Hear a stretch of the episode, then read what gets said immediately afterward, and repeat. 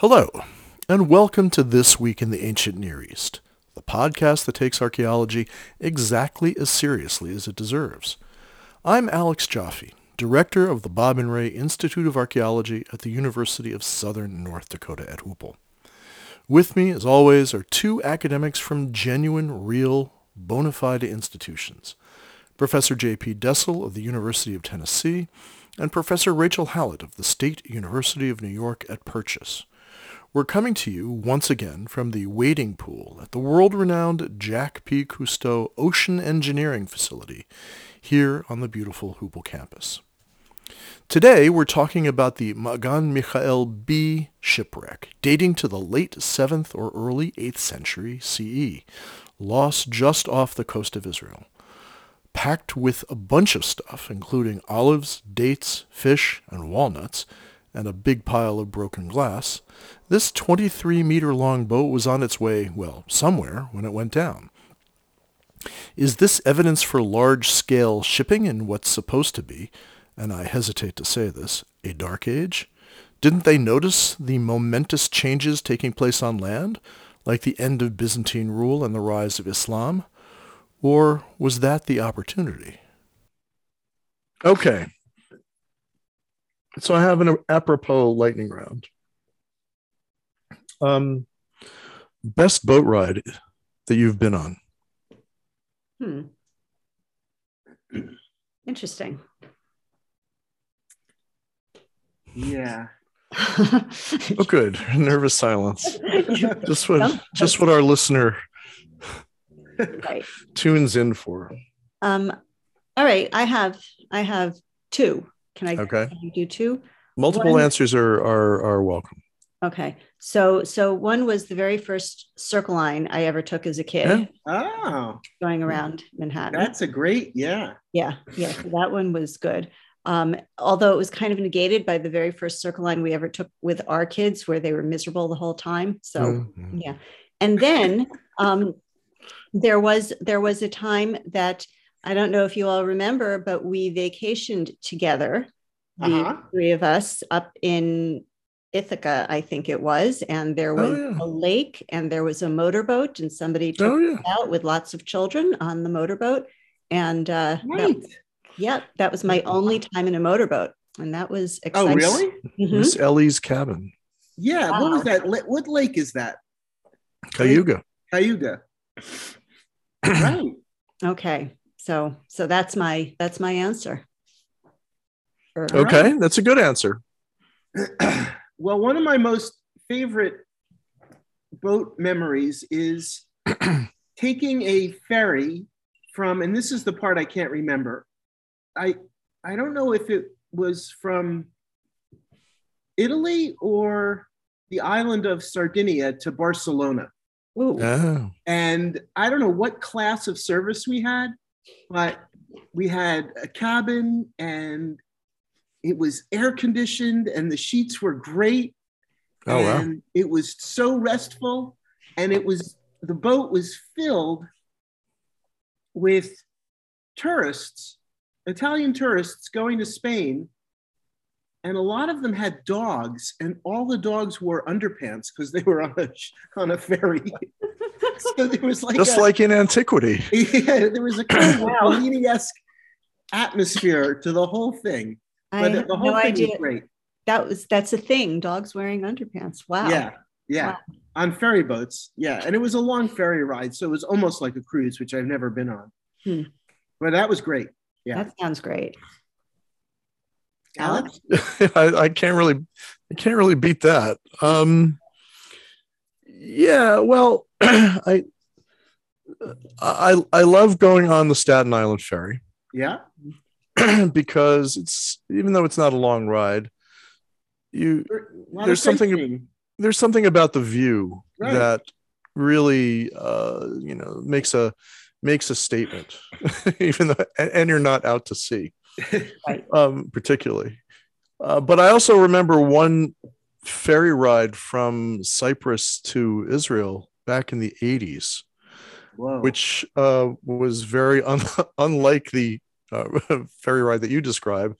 Right. Uh, but I remember sitting on the on the deck. It was you know a billion degrees. The place right. the thing was crowded as all hell. And I remember sitting on the back at the back of the boat drinking beer all night long with um, an Irish peacekeeper who was going back, who was on his way back to uh, Lebanon. Hmm. And um, you know, exchanging exchanging various stories all through the night and drinking beer and then the sun comes up and there you are in haifa and it's it's even more than a billion degrees now mm. and uh, so so so boats and ferries you know voyages of of discovery pleasure pleasure and pain all all wrapped up into uh into one or the other that's and true. that's the that and that's just for the ones that don't sink mm. right Right. Or the ones that where you don't lose all toilets within like a half an hour of leaving port. right. I, I seem to remember some of those like cruising around the Greek islands in the yeah. 80s also. Oh, yeah. But um the adventures you two have had, apparently. Whoa. that's, that's, yeah, we've we've all had adventures. I guess so. I guess. Yeah. Um Nothing on the Staten Island ferry though that, that I remember. But uh, and in no case did any of these things sink. And did no in, uh, and if it did sink, I think seventy meters offshore would be just about the edge of my ability to my current ability to swim back to safety. Good point. Yeah. Should, should we say what we're talking about? maybe, maybe we should do a new strategy and try and you know make the listener infer from from cryptic parenthetical statements. Yeah, sure, why not? okay. Uh, so there was uh, recently, fairly recently, a shipwreck discovered um, off the coast of northern Israel. Um, near, uh, I guess it's a kibbutz, uh, Ma'agan Michael, uh, and this is known as shipwreck Ma'agan Michael B because there was an original one found a few years earlier. So um, this is an early Islamic period shipwreck uh, found uh, fairly intact in terms of contents and I guess the ship itself. And uh, there's lots to say about it. or, or there will be by the time we're done. Right. And one reason I was attracted to this is because we haven't really talked about the early Islamic period that much. So yeah, well, we did the soap thing. The soap sort That's right. That was episode number one. Right. season right. one. So we have okay, but so hardly remembered here in season 23. but it's been about a year and a half since we talked about the early Islamic period in that case. Right. That's right. Oh, and and the news items, of course, were touting that uh, it's a dark age. Right. Well, right. there we go. So, and we should maybe dispense with that. Everybody knows how we feel about dark ages by now. Oh yeah, right. Uh, especially if anybody listened to the last episode. Right. Yeah, dark, dark ages and golden golden ages are both completely uh, unsubstantiated, and um, this was another case of everyone saying that the late seventh, early eighth century was a dark age in which every, all of the various and sundry societies were the Byzantines, the Sasanians, the Umayyads, uh, whoever else is floating around the Eastern Mediterranean. Does right. that about cover it? I think that covers it. All of the nominally independent polities, they were all they were all, you know, hunkering down. After... Pros- they're they're prostate. prostrate.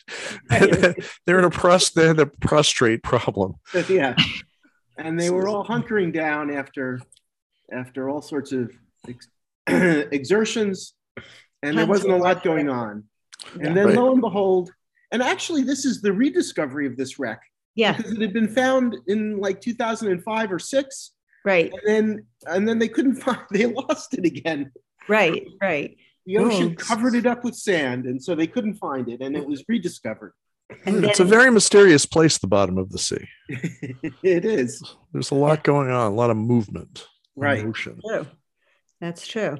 Um, I, I actually like that aspect. This was a, as most shipwrecks are, a chance find. Um, and so many of the shipwrecks we know are chance finds. Um, and I was just reading something about the um, mechanism. Again, you know, the shipwreck that was found by divers in early 20th century, late 19th century, just made me think about how how much has just kind of been churned up by the sea over the years. But that's right and churned up by humans uh, the the antikythera mechanism was found by sponge divers who were using relatively new technology of the big those big metal hats. To walk around in deeper water than usual. And lo and behold you know they bumped into all this and they were dragging it around and picked up some big chunks. So it is a very chancy it's a chancy place the bottom of the sea. And it's uh but uh, I guess the bad news is that now that humans can reach pretty much any part of the bottom of the ocean, we're screwing all that stuff up too and right. dragging it around and drilling holes and Right. just True. generally making a mess of things. But I'm glad that they refound this yeah, late seventh, early eighth century shipwreck because there is there is a bunch of cool stuff on it. All Yeah. this glass. The glass is the most interesting thing. You don't think the walnuts? I think the walnuts. I'm surprised that they weren't found in in thick syrup. You can pickle walnuts also. oh, I've I've never had a pickled walnut. that's something to aspire to try. Well, what's what's so interesting about a, a walnut? I mean, just the preservation or the the fact of its walnutness. Yeah, just the fact that there was a jar, that there was a um, store jar filled with walnuts. Yeah, and, and the preservation. The pictures of it, they look like walnuts. Walnuts, yeah. Yeah. Yeah. Um, yeah. So so we should talk about the fact that there's lots of stuff, lots of commodities, including the glass, which you already mentioned, that um, and the glass included waste waste products of glass, maybe destined for recycling. But you got Really? walnuts. Yeah. Yeah, they were recycling. So right. The, so, so the bottom hadn't fallen out of the glass market like it has now, where we don't, where we no longer recycle glass. Oh, we don't. Not really. Don't don't you have a glass pickup? We don't have we don't have glass pickup and then uh, anymore because the bottom has fallen out of Really? the glass market. Yeah. It's too cheap to to recycle, really. Like most like most things. Right. Well, we have a glass pickup. I mean, we have a commingled pickup. right, but I suspect they're probably just throwing the glass out, Huh. and they they just do it for ease of pickup. But whatever. Let's get back to let's get, get away from current recycling Actually, practices. I want, to, I want to point out something else that completely Yes. irrelevant. That um, we were, I was walking along the beach in New Jersey the other day and noticing that there's uh, a lot less sea glass out there than there was in in my childhood. And we were wondering if that has to do with uh, with with recycling, and people are throwing less Oh. glass bottles into the ocean. And Well, there's certainly more plastic in the Okay. ocean than there than there used to be. So there it might be a, a glass plastic ratio that's been inverted. that's interesting. Okay, sorry. Back to Well, but the the the the beaches of New Jersey, well known for their pristine qualities, are uh, there there is much less there is much less glass but that's also a social thing that uh, people are you know the, the beverages that people take to the beach are no longer exclusively found in glass right. And we no longer communicate by putting messages in bottles and That's a shame. throwing Mm. them, you know, That's Yeah. really a shame. well that's a great practice that needs to be we- revived what with email and all. That begs the question. You always want to know who's going to find your glass bottle. Um, Yeah. all right. So we, we have this glass that's being recycled. And um, We have our walnuts. we have walnuts, we have all sorts of things olives, dates, figs, fish bones, pine nuts, grapes. Right. Right. And- Garum, or at least bones. Oh, and garum, right? Um, and then, of course, we have the containers for some of this material, the amphora themselves, which have been analyzed and where they right. came from um, initially. So there's a lot to talk about. Where do you want to start? Well, so who's doing this? We don't know. We don't know, and it's always the interesting thing about um, about shipwrecks and archaeology is that they're very, very mysterioso. They're very exciting. We always get lots of um, interesting finds, and then ultimately we never know where they're coming from, where they're going, or who owned the ship, or who's doing it, or who's doing it exactly. Right. And that's kind of an interesting thing. Um, we know a lot, but we don't know some of the main questions, some of the big questions. Right, right and and yeah because because the the material on the ship comes from a variety of places so the fish bones were from maybe the sea of galilee whereas the walnuts need this colder climate so they might be from syria or turkey as opposed to the southern levant or egypt or anything so you've got this mix of cargo from all over right and, and it's a, but that's exactly sort of how it is kind of today yeah. Right. That uh, you have you have ships that are registered that are built in one place, registered in another place, crewed by international international crews, mm-hmm. which have cargoes of this, that, and and the other thing, and it's it's it's a little bit different now in that you have these ginormous container ships. And I was reading this great book called The Box about the history of containers, and which gave a description of uh, why, why are you making a face? it's just that you have a thing about containers. I love containers. Um, yeah. This is actually the perfect topic for you because it has to do with shipping and you That's right. But my point was that before before there were containers and this is right. this is an important point that there were there were longshoremen. Right there were specialized people um, who were very kind of almost tribal and clannish, um, whose specialty was packing ships filled with stuff. Yep. And this was a, a long process that could take weeks. And all sorts of random items and random sizes were stuffed here and there, and it had to all sort of be balanced so the ship didn't tip over, and so that you could get the stuff out in some kind of relative order as as the ship went from port to port. Right, right. And certainly in antiquity, you had the same sorts of considerations. You wanted the ship to be full. You're not going to waste space. You wanted the ship to be loadable and unloadable in a particular order yeah especially if you're so, going to a variety of stops well that's the thing that's the that's an interesting point because this particular ship and i think that there are a lot of parallels to uh, sort of what we're learning about this particular ship and late bronze age wrecks which which we certainly know about um, they seem to be kind of short hops in which there's a lot of you know material there's a lot of commodities coming on and off in a kind of a constant in a constant state of being loaded and unloaded. Um, and yes, there's a certain order. Certainly in like Uluburun, there seemed to be a real kind of specific order, but this one seemed a little haphazard.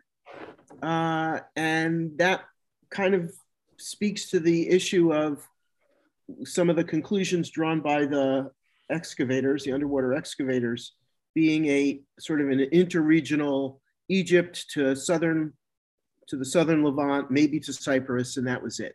Right. Um, and right. so maybe packing it and or, organizing the load was not quite as crucial. They right, and this ship was how big? It's like 23 meters long. 23 meters long, seven meters wide, and that okay. which made it very large compared to all of the sort of contemporaneous shipwrecks that we know about in the Eastern Mediterranean.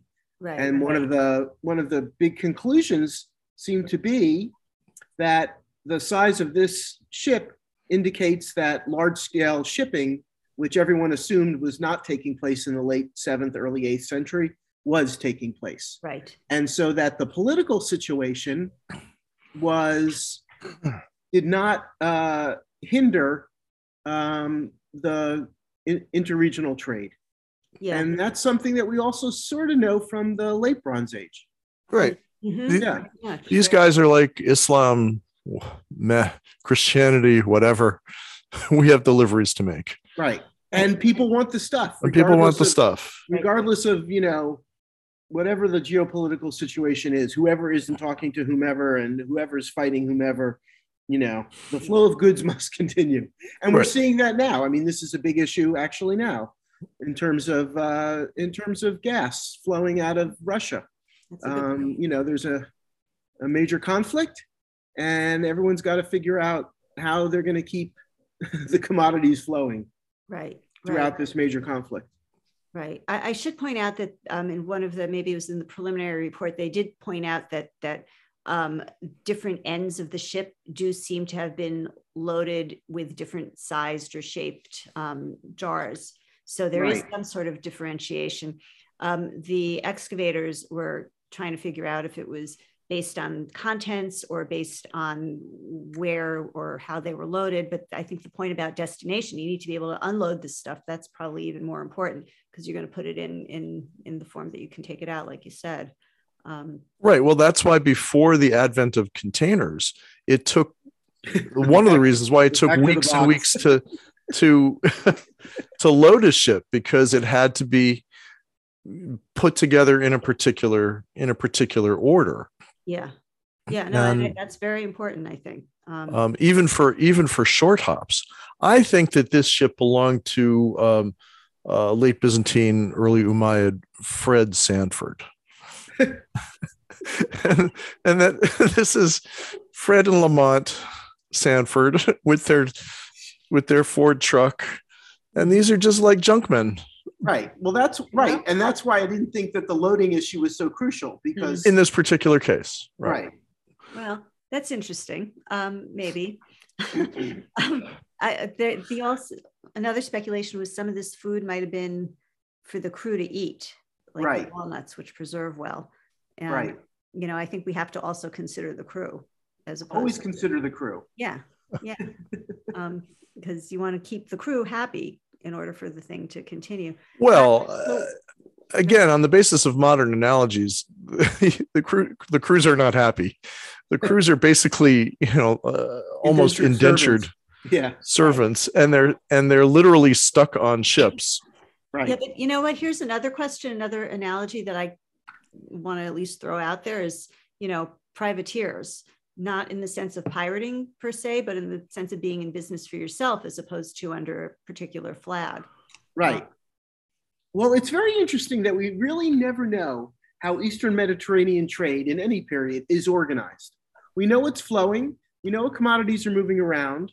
Uh, we know, you know, prestige items from domestic kinds of things but we have no idea about how the actual trade is organized. Well, until and, until like uh, the Venetians yeah, come along. Yeah. yeah, yeah. Well, until we have historical records. Historical sort of records the, that that talk about the land-based right corporate right. structures. Yeah. Um, right. but the, the the poor seafarers themselves are kind of secondary. Right. Well, one thing I also want to point out about the Umayyad period, though, and this is I, I kind of I don't know. I was so surprised to hear this referred to as a dark age in a way because um, my limited knowledge, I know quite a lot about it for limited knowledge. So I assume that there's actually a lot. I'm confused. You know, yeah, but I, what I do know is that there was a lot of navy building, particularly in the northern coast of the southern Levant in this area, and um, and the the uh, Caliph Muawiyah um, built up the fleet very specifically. And he based it in um, Akko. And then later it was moved to Tyre. But we're in this general area. And I understand that that is a naval fleet, you know, and naval battles and all that. But if you're going to be concentrating on the coast, in fact, getting the coast of Byzantine Palestine, conquering that coast was kind of a big deal in the Muslim um, takeover of, of the Levant. Um, if you're going to be concentrating so much on on ships, then doesn't it make sense to also have commercial shipping as part of the part of the equation? Well, I think so. It's just I think that again we get into this little, you know, this little rut of thinking about historical periods in terms of dark ages and golden ages. It's a crisis of expectations. right. Or it's a crisis of, of, you know, no imagination, lack of imagination. Right. And I think that one of the things every time a shipwreck is found is, is that we become aware that, you know, shipping at all different kinds of uh, levels is an ongoing process yeah, and uh, fills in a lot of gaps. Right. Right. I guess what I'm surprised at regarding just I'm sorry, just no, to finish no. this is is that there are no historical records from the late seventh or early eighth. I was surprised that there aren't Byzantine or Umayyad um, records talking about you know trade and shipping and ships uh, right. moving around. And um, in in not a dissimilar way, I'm always a little surprised that there aren't any late Bronze Age administrative te- uh, texts from Ugarit or Hattusha or anywhere that mention shipping and mention the quantities of goods and sort of uh, well the only the only thing that they do mention there there are these ugaritic kind of naval. Right but i'm talking about shipping. but but they're not it's not commercial. Right and i'm always struck by the lack of documentation but here we have it again you know in a in a much more modern period in which there's a lot of writing and there's a lot of record keeping yeah they don't seem to have any of this stuff being kept right, right. and maybe it was kept in an um, again i always come back it's in the next square well but it, this isn't a square this is yeah. in archives right right no, so for the late bronze age the commercial records are clearly in the as yet undiscovered archives in a place like yes. Right but for here maybe they're writing on something perishable or or maybe it's i, I don't know but but it, it does seem weird right that that you know where's, where's that piece of paper it was just here on my desk It blew away. it blew away into the sea. Yeah. See, I, I think that maybe the answer is that um, these are just different kind of domains of activity that, you know, kings and emperors and city states, yeah, some of them had navies. And that's what that's because they had to occasionally use force against each other or yeah. whomever. But everything else, naval, um, went on kind of below their below their radar, yeah. or or it just wasn't their wasn't their their interest. And I, am more surprised that there's no um, taxation kinds of records. Well, that's what I mean. That's part of it. Yeah, that's part. Of it. Maybe we're not recognizing it. Um, I mean, there's not a lot of taxation records from the late late Bronze Age in the first place. Well, right. we need to talk about the, the inscriptions now because one of the suggestions about the Arabic inscriptions, although I didn't quite understand why they made the suggestion, was that it's something to do with tax records. Um, but but considering the content that the article gave about those inscriptions, which has to do with um, you know Bismillah in the name of God, then I don't understand how they're getting from that to tax records. But that was something that Right. And I thought that was kind of an interesting thing that they said that the, so there are two kinds of inscriptions inscriptions that are uh, sort of um, Greek and Christian in nature and, and Arabic or um, Islamic in nature. And about the um, Arabic inscriptions, they do mention that it could have either been the crew or some, you know, state level system of, you know, recording things in taxation. And I thought, wow, that's a pretty wide variance like, yeah. how, how, come you can't sort of narrow it down? Yeah. Um, yeah. Yeah, and and so right, uh, these the the inscriptions seem to be a little bit um, hard to uh, hard to pin down. Right, and but then the other thing that I liked about the inscriptions, um, I didn't fully grasp it, but the Christian inscriptions, which are two different types of, of crosses, um, might be associated with um, production centers in particular monasteries where some of these commodities might have come from. Right. Um, so that I kind of liked because that is, if that is correct, then that is an economic system that is being recorded. Right, but but I also thought that there the the the sort of uh, lack of rigor in the interpretation crept in because if these Christian or Greek inscriptions um, are being are uh, reflecting production at institutions, monasteries, then maybe the maybe that doesn't maybe that means that the crew was not Christian, that there were no Christians on the crew. If these are oh. indications of monasteries and who's producing the stuff and everything else. Oh, that's so. I thought that that needed also a little bit more explanation um, because they make a big deal about, oh, it's a multicultural crew. Right. Um, you know, hands across the water, give peace a chance, blah, blah, blah, but maybe not. Right. That's a very interesting point. Good point. Yeah. Yeah. So maybe we're just seeing the economic and not the social based on right. inscription. Right. Yeah. Um, though they didn't, they mentioned that some of the inscriptions are being carved into the um, trim on the ship, but they didn't Yeah. really specifically talk about that. So maybe that's what they were talking about is reflecting the crew. Right, right. And that's also where the idea of literacy, you don't really expect a mm. ship's crew to be literate. Well, this is right. Okay, so that's another really interesting thing. Again, this the the level of expectations of historians and archaeologists about the past. right. Like, you know, is it such a surprise that there was some degree of literacy among all of the sailors? I don't know. Why Maybe not? it- We shouldn't be surprised. Right. I mean, Yeah. they probably have to look at, you know, lists of things coming on and going off and, you know, Right. That and maybe like star charts and uh, whatever else. Star charts. I'm a Taurus, not those kind. yeah, it's, uh, I'm, I'm a Cancer in retrograde, but uh,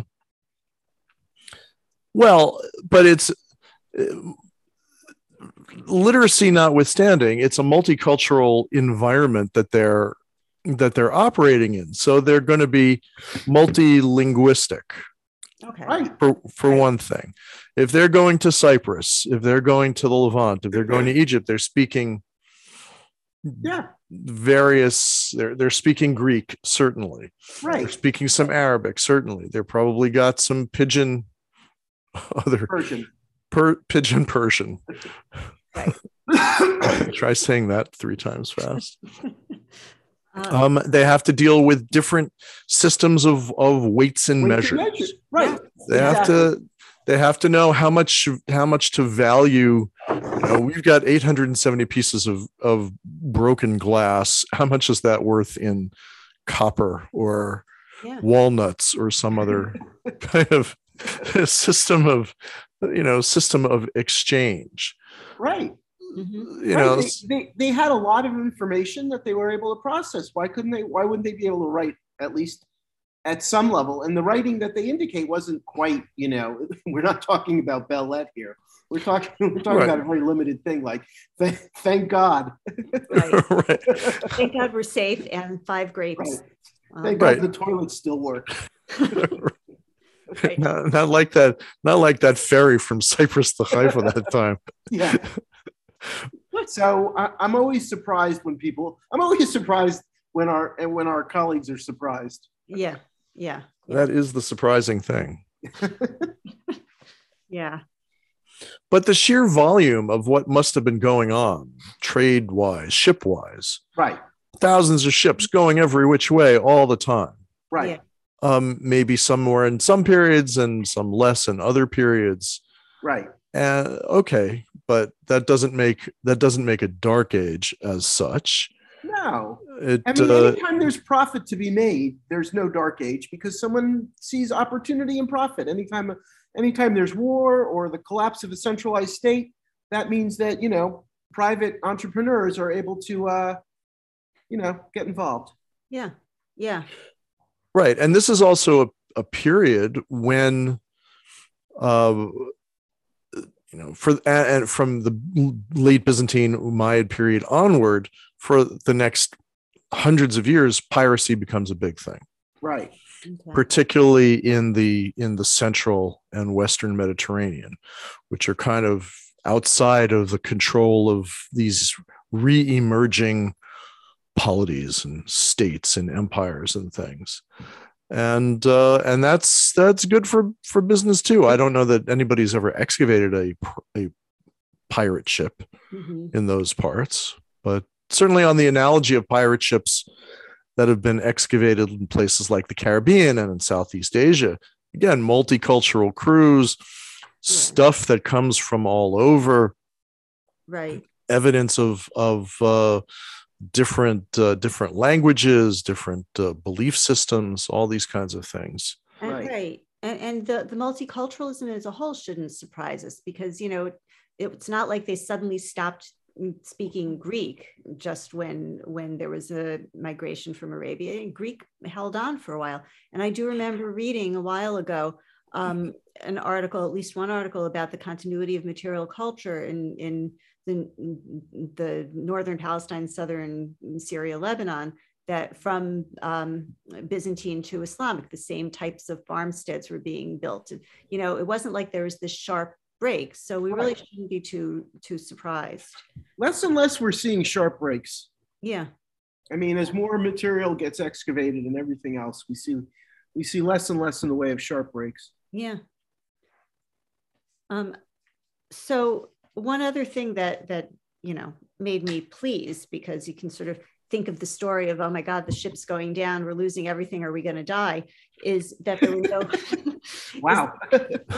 That's the story of, that's the story of in a nutshell. That's the story in a walnut shell um, uh, but that there were no human skeletons found associated and they're close enough to shore that we can imagine well they're all sailors so they can all swim pretty well so we can imagine that everybody they probably took a test right right before they signed the, signed on. Right. Um, right, and that's what, and they also suggest that um, possibly a lot of the uh, a lot of the stuff on board was was uh, salvaged. Salvaged, yeah. Yeah. That's another one of the amazing things is that um, how much salvage actually went on from coastal wrecks um, in in antiquity generally.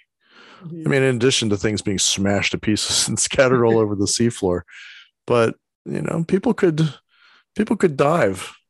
Yeah. hold, they could hold their breath much better than right. much better than I can, certainly. But, uh,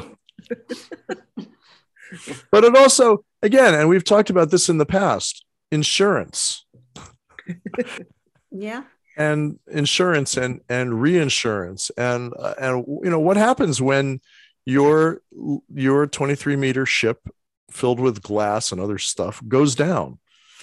And what kind of economic impact is that? Okay so presuming that you don't drown which right. is the biggest economic impact of all. But uh, okay you know if you're if you're just some you know poor schmuck sailor you swim ashore and you need a new job. But if you're the owner if you're the operator who's responsible? Right. Who pays? Who who pays out the contract? Where's my glass? Right. You know the guy goes down to the shore every day uh, in in limassol or wherever the waiting for his uh, glass to be delivered. And it, and it never came.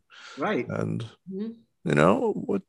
But that's again that's sort of that that whole thing about the kinds of questions you ask depend on the kinds of information you have and those aren't archaeological questions those are really pretty pretty basic historical questions. You need texts. We need texts. You, know, you need you need information about you know all of those kinds of things, and you're not going to get that from the archaeological record.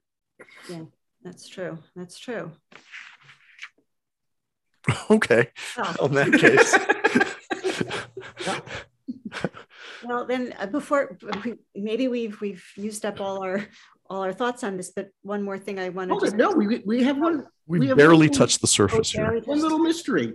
This the stone stopper and walnuts come oh. from the northeast corner of the Mediterranean. So, what do you guys think? Were they exported overland down to the southern Levant, or did the ship stop in the northeast corner of the of the Mediterranean? I'm going to go with that. Yeah, sure. I'm going to go with this being kind of a coastal yeah tramp steamer. Right. I mean, okay. can we use that? I don't think we can use that phrase anymore. Itinerant um, steamer. And they're just, oh, walnuts. yeah, I'll take some of those. Yeah, exactly. Right, Very right. ad hoc. Like yeah, yeah. Whatever, whatever, turns up at the trading post that they encounter. Yeah, we're in the Bay of Iskenderun, and so someone brought a back. Someone brought a yeah, a jar filled with walnuts. It's like sure, I'll take that. Right. right, right. but that it works at a variety of levels. Like, oh yeah, walnuts. These are these are cool, but also like like, hey, you know, I can get a line on on a hundred pounds of glass. Right. where mm-hmm. okay, where are we going to take the glass? Right. you know, you know a guy. Yeah, yeah. Down down the line. All right, we're just going to stick the glass in the bottom and. Mm-hmm. Well, the glass didn't take up a lot of space from what I can recall. Right. Okay. So, so it was uh, again a kind of ad hoc thing. It wasn't. It's not like a, a big, let's say, Roman uh, uh, shipment of of wine. Right. Mm-hmm. Where you have a thousand amphora of wine in your hold, and it's got to be delivered now. Right. Right. And they all have stamp seals on them, so you know, it, you know, this is wine from you know Rhodes, and this is wine from Right. yeah. wherever, and we're taking it to South Asia, and right, exactly. Right. Thirsty And then- customers are waiting, and there's a contract, and there's Right. probably a window of of delivery and uh, as opposed to okay you know we'll find somebody to unload this glass on you know Yeah. i heard i know of a guy he knows a guy he knows Yeah. a guy Oh, but this this kind of brings up something we talked about in our last podcast, like the business that the amphora is made in Egypt, but the walnuts came from maybe Syria. So, but they put the walnuts in this Egyptian, like you know, where you're reusing your containers. So that's more of this ad ad hoc Right. use of Right. materials. Yeah, Right. Or you know, the guy with the walnuts just had a basket, right. and it's like, where are we going to put this stuff? Just you know, grab that jar over there. pour, right. pour them in here Unloaded whatever was in that jar. Let's just reuse that jar. Right. Yeah, yeah, yeah. right again as opposed to the to the roman amphora Yeah. filled with um filled with wine or oil Mhm. that are going from place a to place b after which when they get delivered the, the jar goes out the out the door into the giant pile of broken amphora that you find near every Roman port that's you know 100 feet high that's comprised of billions of sherds of broken amphora. Right. What a waste. I mean, that's where, are you, where are you going to put all this stuff? they need a commingled pickup every Wednesday. Um, but, I don't think they were into commingling at that point. either. Yeah, yeah, yeah. Um, so just one other thing, I'll bring it up, even though it's kind of a small point. Um, we've been talking about the Egypt, Cyprus, Levant kind of triangle. Um, but the possibility of Corsica or Sardinia because they have Ah, rats. rats. The rats Oh, right, right. Yeah. have originated in Corsica or Sardinia. They're also pretty quick to point out that rats could have come from any port, like Corsican Corsican rats Right. could have uh, ended up in any other port and then boarded the ship. But um, but there they were. Right. Exactly. I do Yeah. like the idea of Corsican rats. But I don't think you've ever met a Corsican rat. I don't think And if you had, your opinion would probably change very quickly. But possibly, Well, but this it's also it raises a, a, a much larger point, and that's the dispersal of various species um, around the Mediterranean. Not not simply uh, domesticated species which are being transported intentionally. Um, economic animals like you know sheep and goats and even cattle probably, um, but cats, dogs, rats, um, mice, insects, um, which are incidental or they're commensal. yeah, So they're and they're incidental and they're just being distributed all over the place. And uh, this is probably how cats got distributed as well, Hmm. for example. And uh, except they're they're marginally more useful than than the actual rats. cats are more useful than rats. Marginally, Well, the cat Yeah. they catch the rats. Oh, they catch the rats. Right. Got it. Yeah. Right. otherwise they have no they have no use to humans um Um, but Hmm. And the other other thing that I wanted to bring up is, um, well, I think you already mentioned the stoppers, but the fact that there are different types of stoppers that they found. There's the stone stoppers. There's the broken amphora bases, toes stoppers. Um, There's a piece of leather as used Right. as a stopper or used to, yeah, to and and Seal. waddle was the Right. last one, right? So there's well, there's just different different styles coming possibly from different places. right. Or they're just, you know, they're just picking up whatever material they know has worked in the past Yeah. and uh, Yeah. and and using it on and shoving it into the neck of a jar Yeah. Right. More of this ad business. Right. And in, ter- in terrestrial archaeology, particularly in prehistoric periods or early historic periods, ooh, the different styles of stoppers. Right. These are indicative of, you know, different ethnic groups and different technologies. And um, uh, later on, it's like, yeah, you have a you have a jar, just shove something in there, please, and and, and let's be done with it. And some were not sealed, and that's also yeah, you just shove something in, and maybe you seal it, and maybe you don't. Right. Hmm. Hmm. Final thoughts? Um, no dark ages. No dark ages.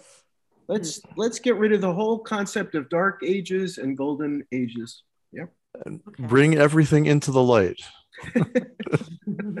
There's a Game of Thrones theme for you. Just walk towards the walk towards the light. Um, um Dr. Hallote? Yeah. uh, yeah, I was just thinking my usual type of thought, which is I just don't think I would have been a very good um, crew member on one of these ships. Um, I don't think I would have fared very well. Um, hard work, harsh conditions. Um, yeah. Yeah. Well, that's all. That's all true. So it's not like it's not like just making a brisket or something. I don't think I would have done well in antiquity in general. In so. general, yeah. Well, that's a whole other episode. I was going to say another episode. Uh, then that would be a very interesting kind of meta speculative yeah. episode. Let's let's think about doing that. Yeah, in season seven, I just like the whole time capsule nature of these things. Mm-hmm. You know, uh, the the final moment preserved, uh, sorta, kinda um, but then we have to untangle all of these threads and that brought these unfortunate people in their 23 meter boat to the bottom of the ocean and with them with them in their walnuts. Well not them. Well the walnuts. Won't somebody think of the walnuts? Yeah the walnuts. The okay. walnuts. Okay. Okay. Well that episode left me wanting to go down to the sea in ships, although just barely. So we'd like to thank Erez Dessel, educator in residence at the Savannah Music Festival, for our theme music. We'd also like to thank our sponsor, the White Star Line, offering high-speed service from New York to Liverpool weekly. To get in touch, leave us a comment or send us an email at thisweekintheancientneareast it's all one word, at gmail.com or send us a postcard at P.O. Box 1177, Boston, Mass. 02134.